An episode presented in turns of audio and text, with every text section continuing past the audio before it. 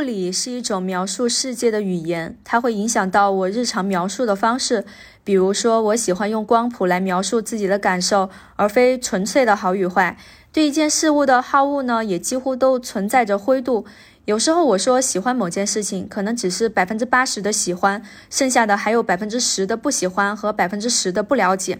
这个配比很可能是动态变化的，只不过在当下喜欢的占比偏高而已。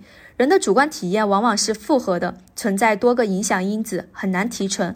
所以呢，我会用光谱或者一个模型来描述我自己的感受：喜欢或者不喜欢，开心或者不开心，爱或者不爱，哪种感受占主导，取决于哪个部分被更多的唤醒。